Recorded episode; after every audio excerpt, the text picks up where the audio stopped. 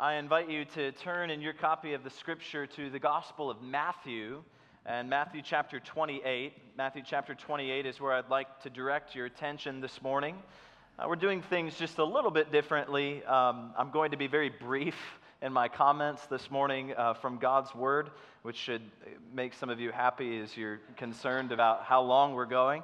Uh, we wanted to leave plenty of time to Kiju, for Kiju to, to speak with us. So, our normal pattern is to open up the Scripture and look at the text for about a half hour together. I'm just going to be going for a couple minutes on this text that should be familiar to many of us Matthew chapter 28, starting in verse 18. Jesus' words after his resurrection to all of the church throughout all ages. This is what Jesus says, starting in verse 20, uh, 18. Jesus came and said to them, All authority in heaven and on earth has been given to me. Go therefore and make disciples of all nations, baptizing them in the name of the Father and of the Son and of the Holy Spirit teaching them to observe all that I have commanded you. And behold, I am with you always to the end of the age. Father, as we look at these words of Jesus, we pray that we would embrace them. We pray that we would be reminded again of what you have called us to and what you have uh, desired of us as we walk with Jesus. We pray these things in his name. Amen. Our church has a mission statement that we adopted about a year ago that we exist to see the lost saved and the saved transformed by the gospel. That is why we exist. And when we adopted that statement, we were very conscious of the fact that it's essentially a summation, a summary of Jesus' words here in this text that we've just read, the text that often is referred to as the Great Commission. Uh, Jesus, as our captain, as our Lord has deployed us as his spiritual troops to go and execute a particular mission, to go and make disciples of all nations.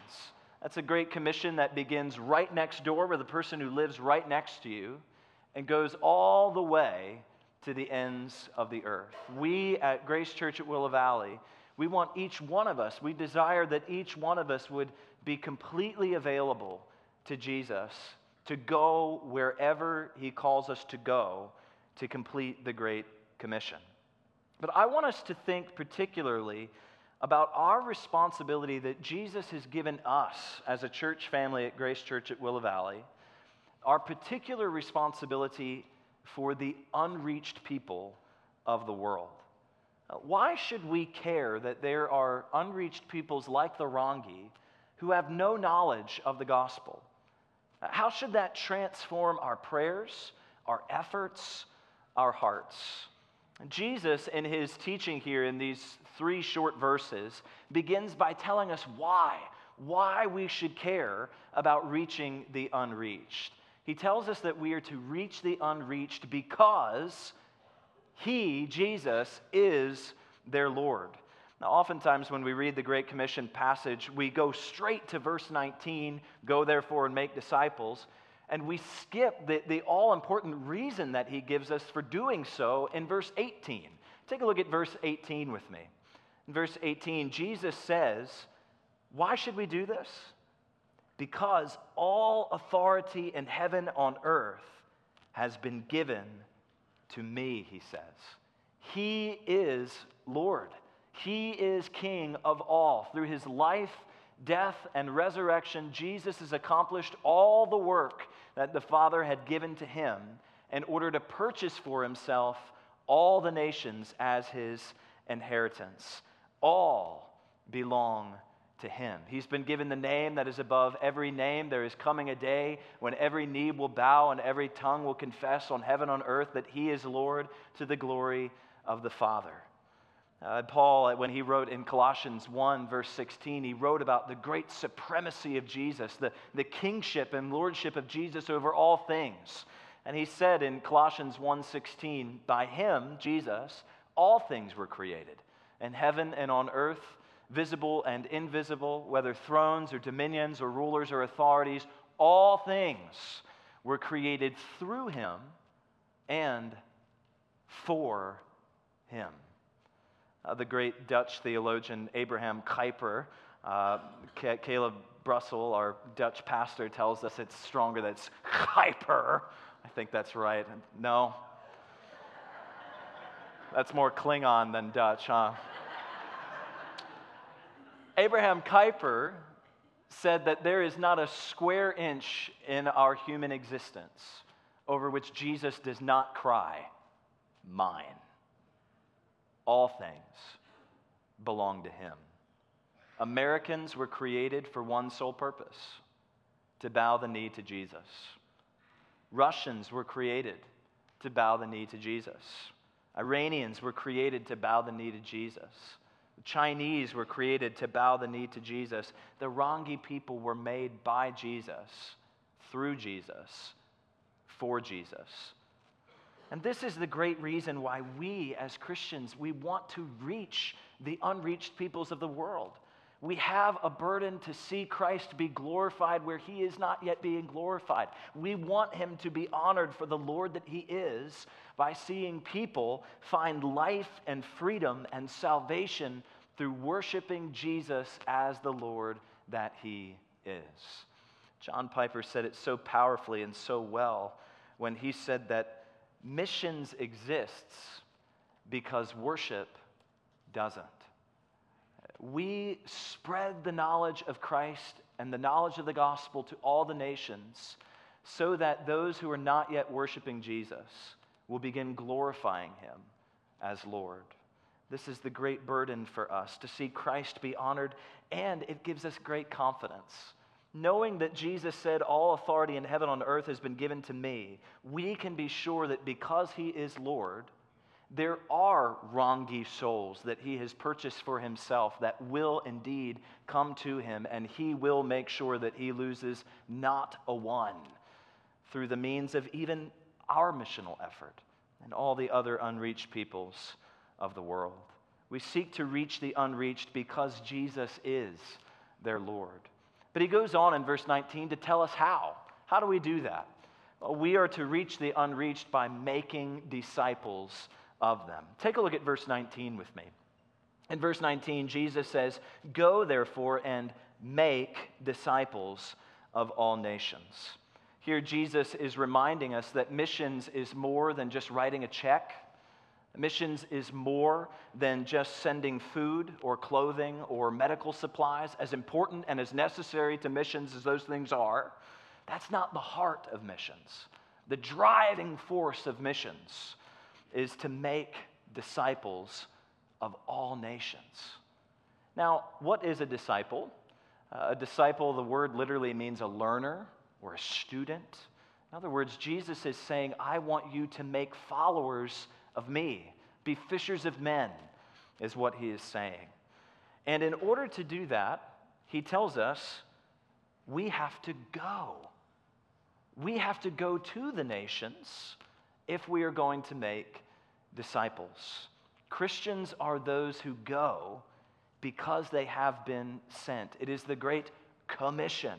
Jesus sends his church out in uh, Acts chapter 1, verse 8, before Jesus ascended, he told the disciples, You will receive power when the Holy Spirit comes upon you, and you will be my witnesses in Jerusalem and all Judea and Samaria to the ends of the earth. How does the gospel go forth? Paul tells us in Romans 10, he said, uh, People will come by hearing but how are they to hear unless there's someone to preach? And how are anyone to preach unless they are sent? And then he quotes the Old Testament as it's written, How beautiful are the feet. Feet get us going. Feet of those who bring the good news. In our day, with modern transportation, modern communication, modern invention, it has never been so easy to reach the unreached people. And yet, by those same things, the church has never been so lulled to sleep by our own conveniences, our own comfort, our own concern for our daily affairs. Hudson Taylor was a man who counted the cost and woke up from the sleep that he was in and had a passion to go. Some of you are, uh, are children are in the service this morning. When, when Hudson Taylor was a, a boy and uh, just your age, he sat around the dinner, the dinner table um, of, of his family, and his dad would talk about the needs of the nations. And his dad had a particular burden to see the Chinese people who were unreached at the time with the gospel, uh, that, that missionaries would be sent. And as Hudson listened to his dad telling stories about how desperately the Chinese needed missionaries to go and bring the gospel, God began stirring a fire in, his, in, in the heart of him as a little boy, and he wanted to be a missionary. But as he began expressing that desire, all of the adults told him that it was a bad idea for him to go, to waste his life by doing that. And one day he went to a local pastor who he knew had a Mandarin Bible because he knew that he needed to learn the language of the Chinese.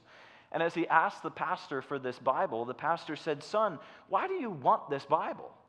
Hudson Taylor said, Well, I hope that God will make me a missionary to the Chinese someday. And the pastor very foolishly told him, Oh, son, you'll lose that passion someday when you're older and wiser. Hudson Taylor, after decades of doing ministry among the Chinese, wrote, Well, I've grown older since then, but apparently I've not grown wiser. He had a passion to go, and he went. And today the Chinese are reached by and large through the beginning of his efforts. Like Hudson Taylor, we must be available to Jesus to go wherever He sends us. Maybe for you here this morning, that means that you go to places even within Lancaster County for the sake of the gospel that you might not go otherwise. But all of us should have a heart to say, Lord, anywhere, anywhere you want to send me, I'm willing to go. And we all need to pray that God would work in our congregation to continue to send missionaries out. Just as Jesus told us in Matthew 9, he said, The harvest is plentiful, but the laborers are few. So, what are we supposed to do? Pray earnestly to the Lord of the harvest to send out laborers into his harvest. God has been very gracious in answering that prayer among our church family and raising up multiple missionaries throughout the decades from our own church family and sending them out. And I believe that if we continue praying that today, we will continue to see more and more missionaries raised up from within our church family, even and especially among the youth here at Grace. But Jesus tells us all that is involved in making disciples of the nations. He helps us to see that it is a full orbed, lifelong mission that takes all of our effort and takes many, many, many generations. Notice the language. If you look at verse 19, he tells us how are we to make disciples? What does it mean to make disciples? He begins by saying, baptizing them in the name of the Father and of the Son and of the Holy Spirit. We're about to witness some baptisms in just a few minutes. But baptism, that's the first step in the Christian walk. Jesus is saying, uh, you're beginning at the beginning when, when they go from being lost to being saved. That is where we start. But he says, You're not done. Missions isn't just about seeing converts, there's much more to it.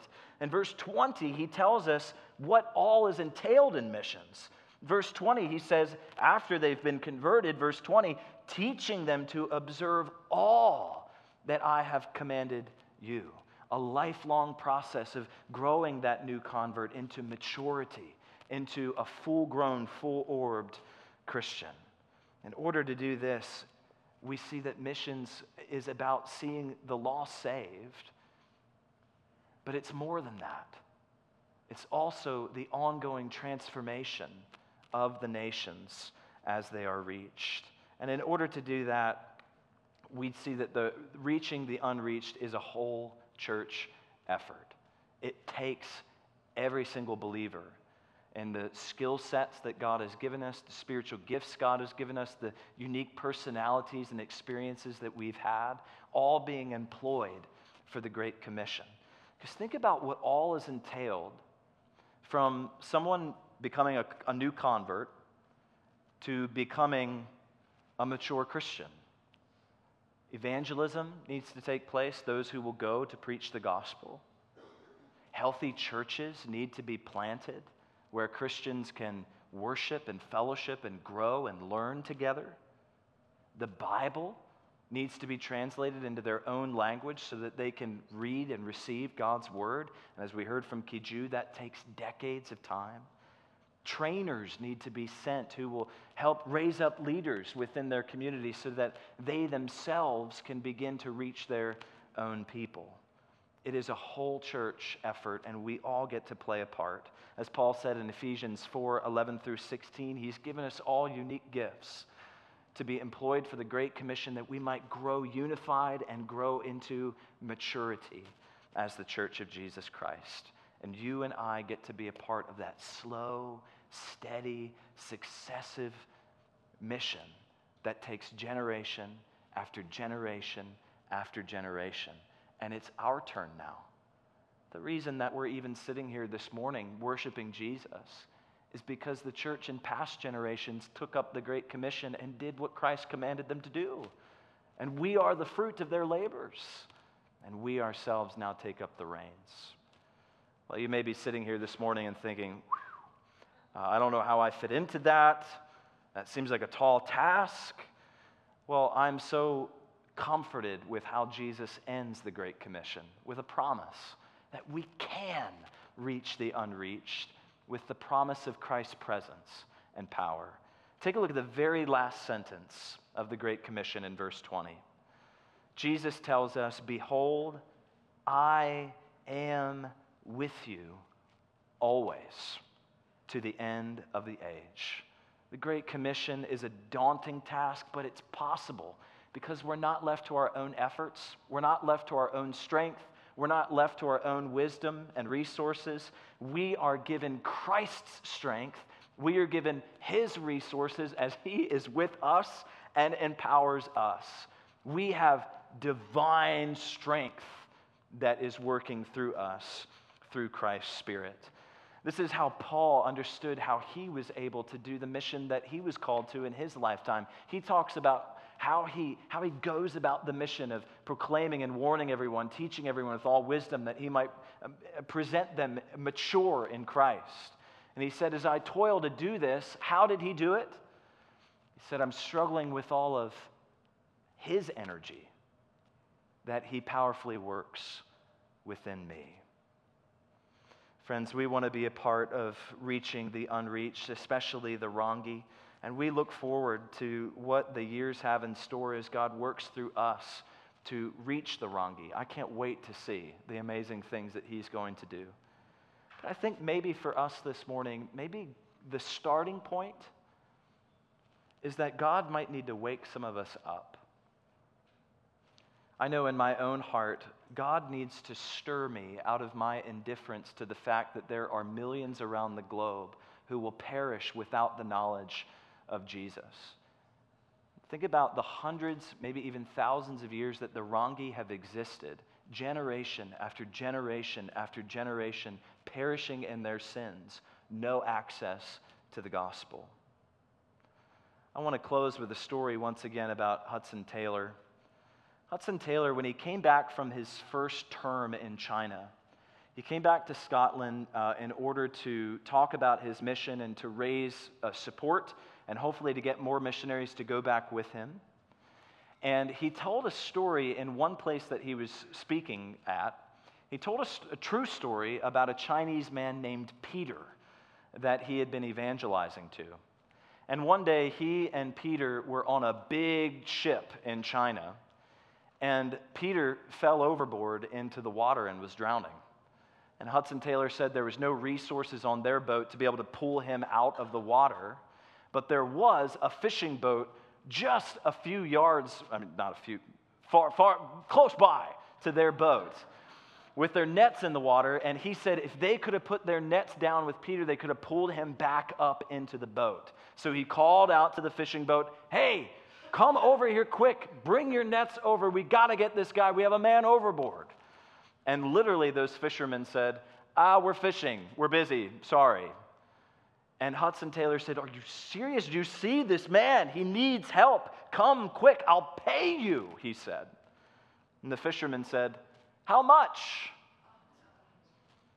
Hudson Taylor, in frustration, threw out the money in his pocket and showed them how much. Minutes passed when they reluctantly came and did bring their nets down, but it was too late. Peter had drowned. As Hudson Taylor told this story, he flipped it around on his listeners that day. And he said, Too many Christians are just like those fishermen. You have the resources available to save souls that are splashing around, drowning in the sea of sin.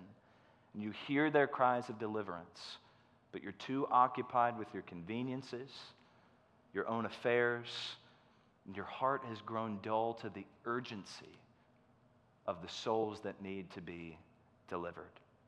And he closed that day by telling his listeners, Hear the cries, hear the splashing. Throw your nets in and employ the resources God has given you so that you might be part of the mission of the gospel going out and saving souls that are perishing. Well, we praise God for the way Christ is building his kingdom.